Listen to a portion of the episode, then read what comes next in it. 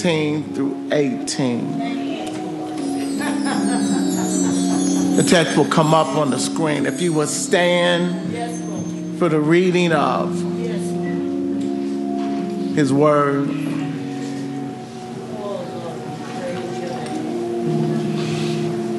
And it reads as such in our hearing. For God so greatly loved and dearly prized you, you, me, that He even gave up His only begotten, unique Son, so that whoever believes in, trusts in, clings to, rely on Him shall not perish, come to destruction, be lost, but have eternal, everlasting life. That's hallelujah. For God did not send the Son into the world in order to judge it, to reject it, to condemn, to pass sentence on it, the world, but that the world might find salvation and be safe and sound through Him. He who believes in Him, Jesus, who clings to, trusts in, relies on Him, is not judged or condemned. He incurs no damnation. Hallelujah. But he who does not believe, cleave to, rely on, trust in, is judged already.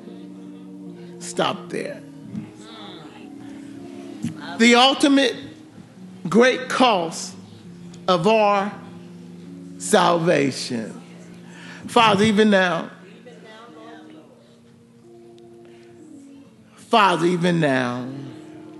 hide me behind Your glory. Allow the words to point to You. Allow everything to be about You. Lord, even now, let Your Shekinah glory fall fresh on us. In the mighty name of Jesus, we pray. Amen. Hallelujah. Have you ever asked yourself how we got into this mess? When you look at the news, when you see all the stuff that is going on, when you see the craziness of life, even when you do an inspection of your own life, whether it's something you're in, been in, got out of, how in the world did we get in this mess? The truth of the matter is that God never, in His original intent, for it to look like this or to be like this.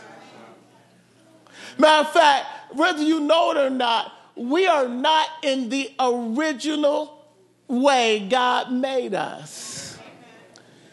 That's what the fall was talking about in Genesis chapter 3, that we fell from a state of being.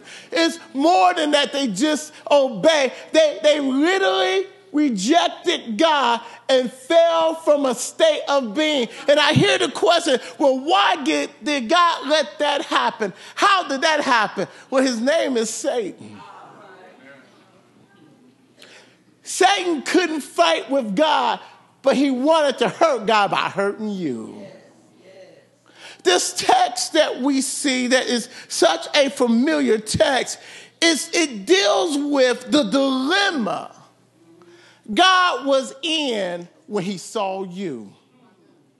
The dilemma that what Satan did when Adam disobeyed, and Adam was all of man's representative, when he sinned, is more than an action.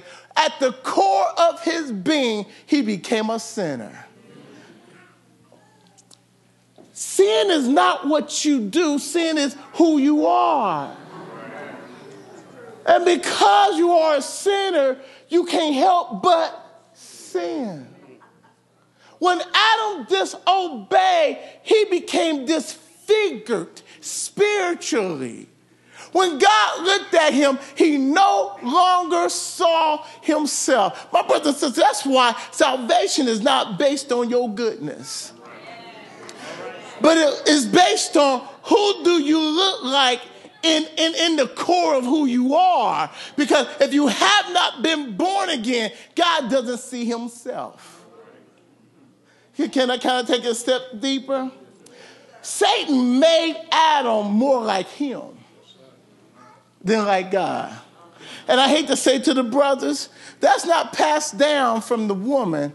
That's passed down through the man. You know what the funny thing is? You don't have to teach your kid how to lie.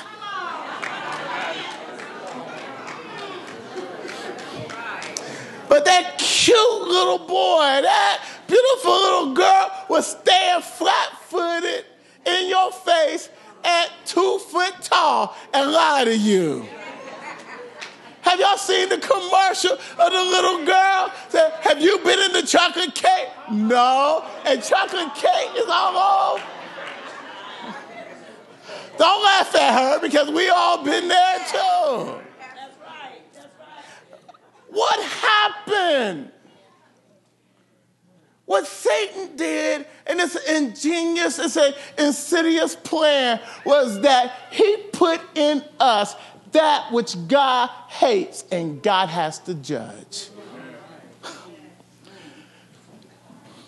He put in you at core, we are sinners before we accept Jesus Christ.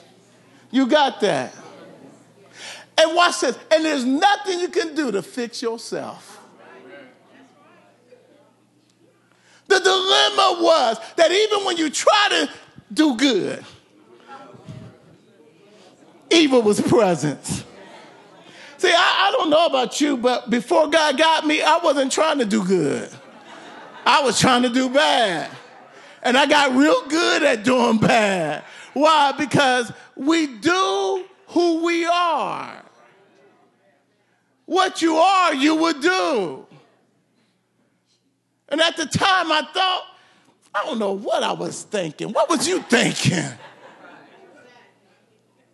This text is God answers to the dilemma, because what Satan did was put sin in God, and then basically put sin in us, then basically said, it's your problem. You deal with it. And he sat back and said, and I'm going to kill, steal, and destroy every one of them. Because since I can't fight you, I'm going to hurt them that you love. Listen to the text.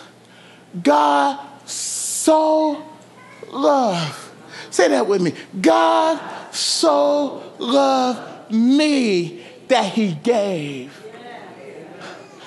Not required, that he gave.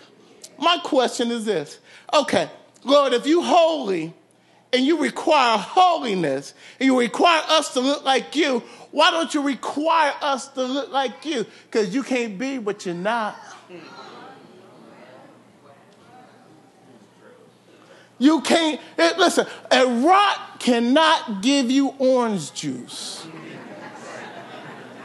I don't care how hard you squeeze that rock. Orange juice is not coming out of that rock. If you're not saved, you cannot produce the character of God. That's why Jesus said you must be born again, because unless you are born back into my image, the image that you have can't produce what God is looking for. It was God that said, I will fix the problem. I will do it for them because they can't do it. That's what this text represents. I think I see it in Abraham when God says, Abraham, I want you to take your only son and take him up to the mountain and sacrifice him to me. I don't think that God ever intended for Abraham to sacrifice him. I think he intended to get Abraham's heart. When you're willing to give God something that you love and you're about ready to do it, he already sacrificed him in his heart. And I think that God was saying in his mind, you don't know it yet, but that's what I'm going to do for you. And he did. It was not the Roman soldiers who crucified Jesus. It was God the Father. He came to die on Calvary. Listen, the holiness of God had to be satisfied. Our judgment would have remained on us. The only one that could have taken it was God himself. The penalty of sin is spiritual death. Spiritual death is the removal of God's mercy. When we see Jesus on the cross and we see that 3 hours in, it turns dark at noon. What is actually happening is stopped from being on this level, and now God steps in and said, it's my turn. Listen, men did their worst because Isaiah 52:13 tells me that his face was more marred than any man and his body more deformed than. They beat him to a place that he was no longer humanly recognizable. Someone said something, I agree. They said, remember the pictures of Emmett Till? Jesus looked more like that than the cute little pictures that we take. Why? Because the scripture says more than any man, he was disfigured. I was reading that, I was studying that, and I was studying it. This was dropped down in my spirit. Tracy, his outward disfigurement represents your inward disfigurement of what you used to be. I said, what?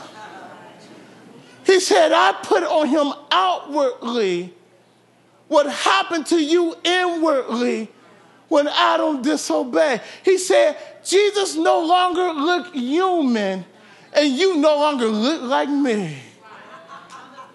He said, I'm giving you a picture of what sin did to you and why I had to step in.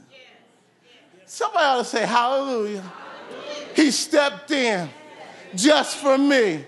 I don't understand this, but no matter how bad, no matter what you have done, the blood will cover it all.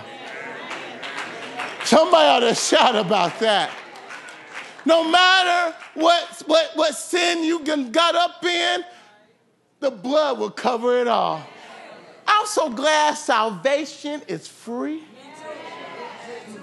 Because without the freedom of salvation, none of us will get saved. Let me deal with this. He said, for the world, and when he talking about world, he's including everybody. He said, I gave him, and in him is enough righteousness to cover everybody, whether they receive it or not.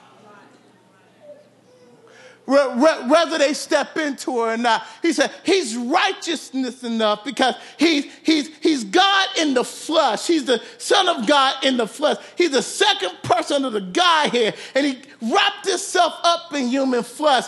And watch this. He said, and he took all the punishment man had. But when I closed the doors and I put out the sun and I stepped in, Isaiah 53 10 and 11 says this. It said, and God saw his soul travail, and God was satisfied. Let me explain what that means. The ultimate cost of our salvation.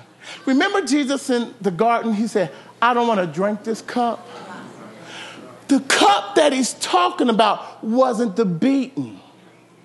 The cup that he's talking about is not the cross. The cup that he's talking about is God's wrath. You know what God did? He saved up all the wrath that his holiness was going to pour out on humanity, and he poured it in one cup. God is holy. He has to judge sin. His character is that he is who he is. And sin is rebellion against him. And listen, he can't help but be who he is, which means that he has to judge sin. But instead of judging man, you know what he did? He collected it. I don't think it's our type of cup. I think it's a heavenly sized cup. He collected, that means every sin that you commit, every sin that I committed, every sin that every human being has ever committed was thrown in the cup. You know what? Because if it wasn't held back, God would have judged us and sent us to hell a long time ago. I know I should have went to hell. It was mercy that kept us. It was mercy who looked past what we did. It was mercy that looked past what we said. Watch this. The cup was facing, and Jesus knew. On the cross, he literally went through the pains of what we say hell is. Let me explain what hell is. Hell is the mercy of God being pulled back. Let me tell you why hell is not the absence of God. Because Psalms 139 said, if I make my bed in hell, you are there. God is omnipresent. He can't help but be omnipresent. So, but his mercy keeps you in your right mind when you're about ready to lose it. Mercy helps you make it through hard times before you know God.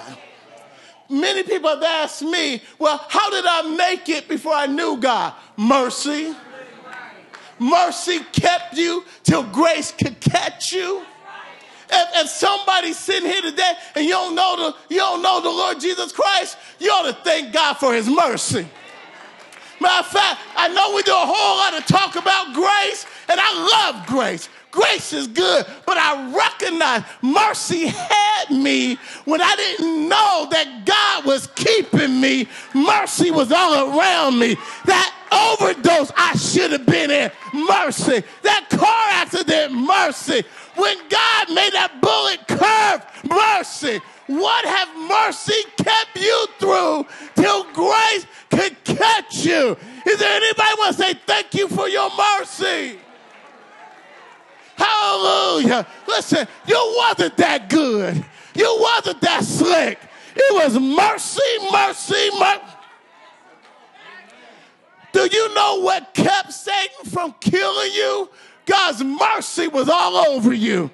Though he tried, mercy stepped in and said, not yet. God got purpose for her. God got purpose. Listen, that's before you knew him.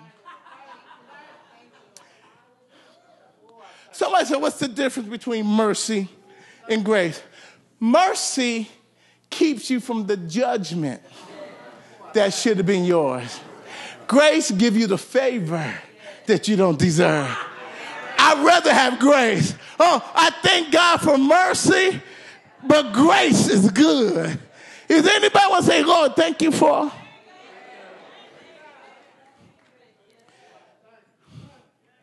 He gave his only begotten son. This is what he's saying. Since sin came in by Adam, it had to be taken out by a man. Since a man started it, a man had to finish it. You know what made Jesus different? This is what made him different. Number one, he didn't come through the seed of a man. He was born of a woman. Sin comes in from the man. So God wrapped himself up in the womb of a woman and birthed himself out as a human being. Fully man on the outside, but fully God on the inside. Watch this. This is what I believe. And this is where I took it. Chris took my thunder. Where Chris at? You wasn't supposed to go there. He told me something I never heard before. He said, when he talks about when the soldier took the spear and poked it in his side, it said water and blood came out. Chris says that only happens when your body is depleted of all blood. You got me. Blood is from the beginning. That when Adam and Eve disobey and they're hiding from God and they made themselves an apron of leaves, God replaced it with the skin of an animal. My question is, where did the animal come from? God killed it. Blood.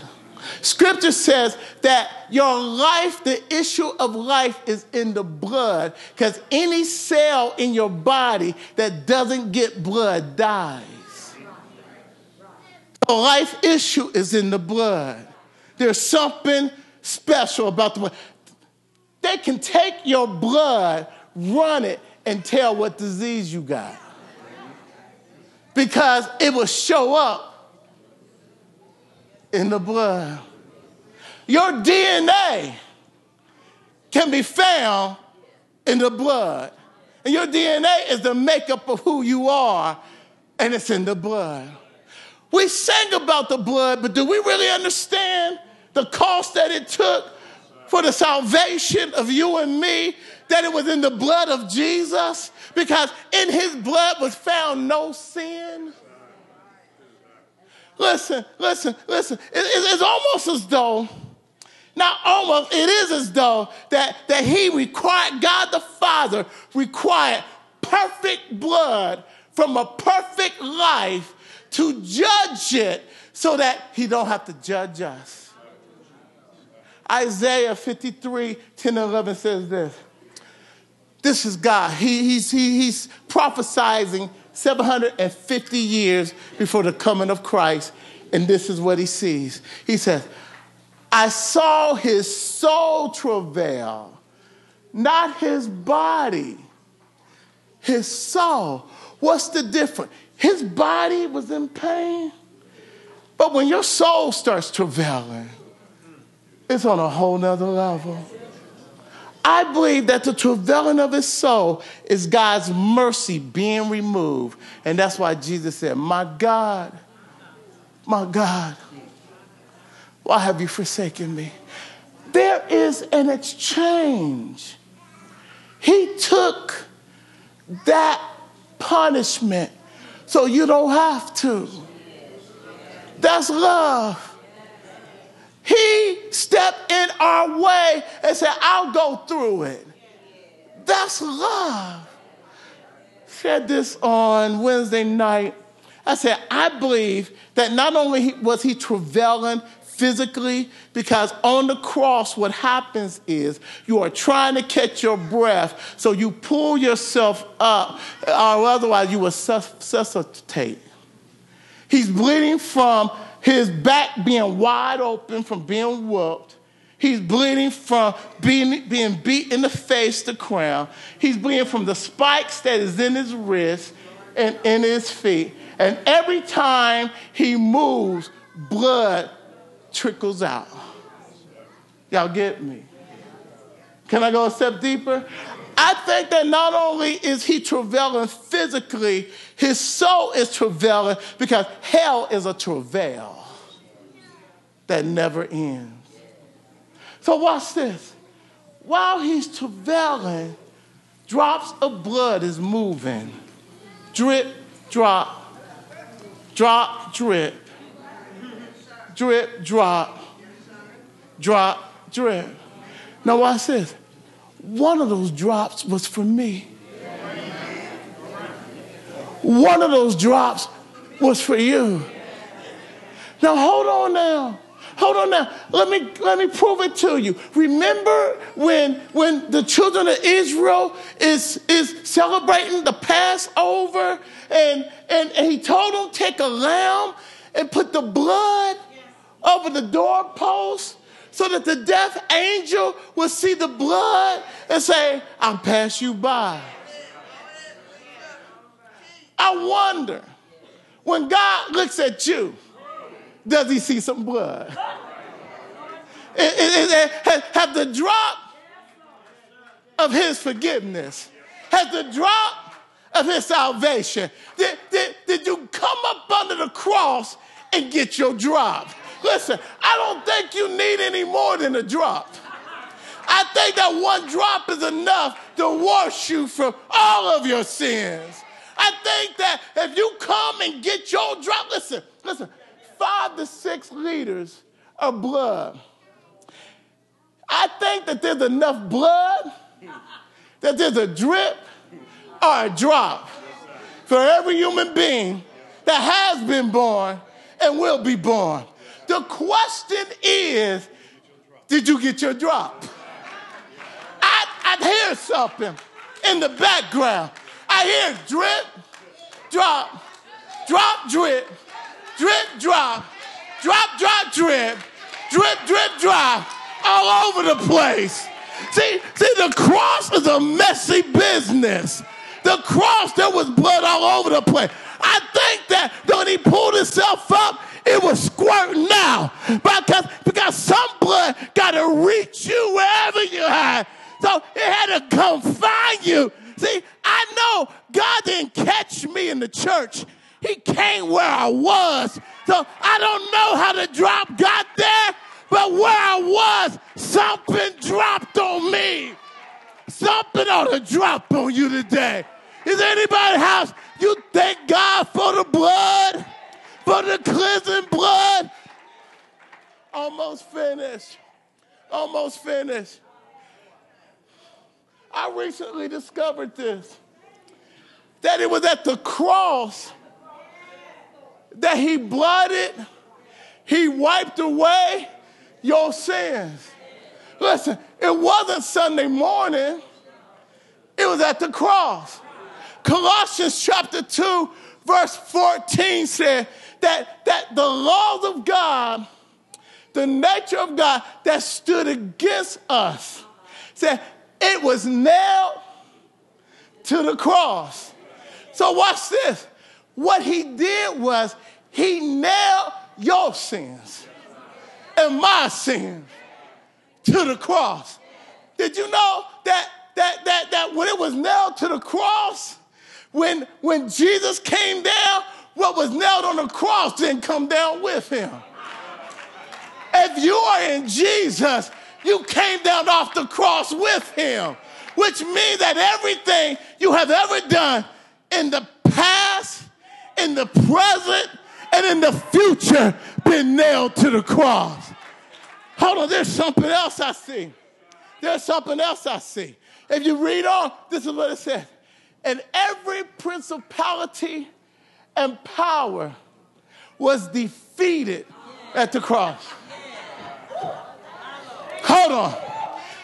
That means that if you're under the blood, the devil has no more power over you. Hallelujah. That means you got to learn how to walk in victory. That means, but victory is already yours. When you know who you are, you can stand up and say, no. They had this young man in the Sunday school play. He said, say no to sin. I'm telling you all, if you're in the blood, say no. Use your power. Say, by the blood of Jesus Christ, I'm covered, I'm forgiven, and I got power to stand. Almost finished. Then what is it if all this is done at the cross? Why the resurrection? Then we're out of here. Why the resurrection? If Satan is defeated and our sin debt is paid, because when he said it's finished, it means debt paid. It means complete. It means done. That means canceled out. Have you ever had a bill that you went to pay it and it was already paid? Somebody said, no, that never happened.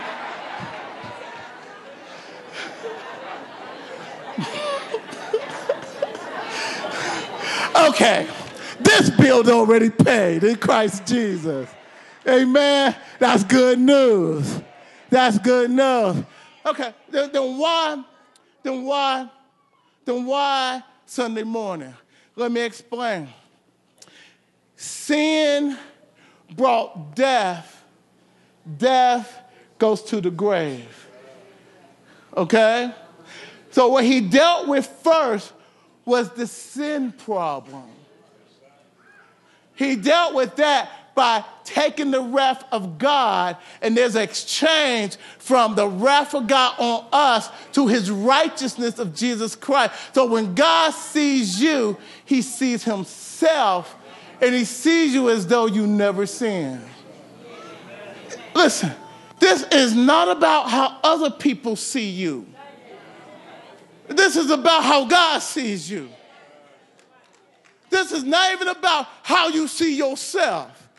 See, when you stand before God, he's looking for himself.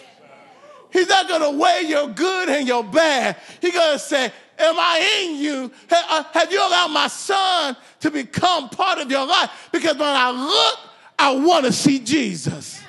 See, because I put that divine seed inside of you, and even though you're still working it out, even though you still ain't walking it perfectly, he still see the seed he put in you.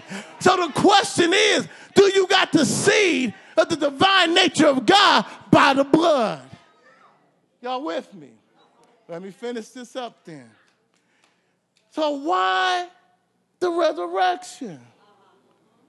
What's going on there? Well, the last two enemies he had to defeat is death and the grave. You read it. First Corinthians chapter 15, where he's claiming victory. Listen, if Jesus doesn't rise, we still in our sins. If Jesus don't get up, and then there's a problem with the equation. You see, because we was never supposed to die. Matter of fact, spiritually, the Christian don't die spiritually. Spiritually, we go to heaven, but our bodies go to sleep. Because as Jesus got up, our body got to get up and reconnect with our spirit. Okay, let's finish this. Watch this. What Jesus had to do to put the seal of confirmation. Since he never sinned, he couldn't die. Or he did die because he became sin. But death couldn't hold him because once he paid the price, he paid it in full. Now I said, then he came back again where he was before he went to the cross. So watch this. So Sunday morning, sin paid for all of us. Our forgiveness is complete. So now he let go of being like us, and he becomes who he really is. Hold on. So the Bible says, early Sunday morning, something happened. The graves started opening up. Early Sunday morning, there was an earthquake that happened. Early Sunday morning, when he took back himself. Early Sunday morning, he got up with all power in his hands. Now, hold on. Let me explain what that means. That means death can't hold you if you're in Christ Jesus. Because as he got up, you got to get up. You know what that means? Victory is ours. Regardless of what Satan throws at you down here, keep your eyes on Jesus. Give him the praise. Tell him, I'm glad I'm covered by the blood. Listen, there's power in the blood. There's salvation in the blood. There's forgiveness in the blood. Paul writes, and he writes it like this. He who was in the form of God thought it not robbery to be equal to God, but he made himself of no reputation. He didn't grasp or hold on to who he was, but he wrapped himself up in human flesh. He humbled himself and became one of us. He didn't live life the way we live it, but he lived it perfectly. Then the Bible said he humbled himself another time, and he allowed them to stretch him wide and hold him high, and he bowed his head and died. Then he humbled himself one more time, and they put him in a borrowed tomb. And the Bible said, and he stayed there all night Friday, and he stayed there all day Saturday, and he stayed there all night Saturday, but early, Sunday morning, with all power in his hand, he got up. What he's saying is, you get up. In Christ Jesus, you get up. How do we get up? You let Jesus rise up inside of you. He did it for you.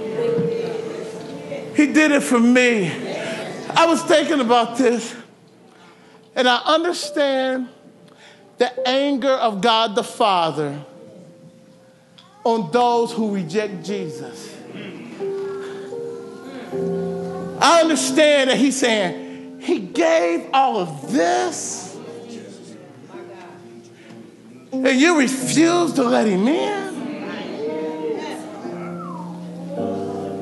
He gave everything for you, and you're going to sit there and say no? And not just no once, but no, over and over. See, I can speak for myself. I didn't say no once. I say no over and over and over. I'm so glad that the last time God came to me, I said, yes, Lord. I say, yes, Lord. Today is your opportunity. Today, God is standing. The Lord Jesus Christ is standing before you and saying, I paid it all. Don't cost you anything, but it cost him everything. Will you let him in?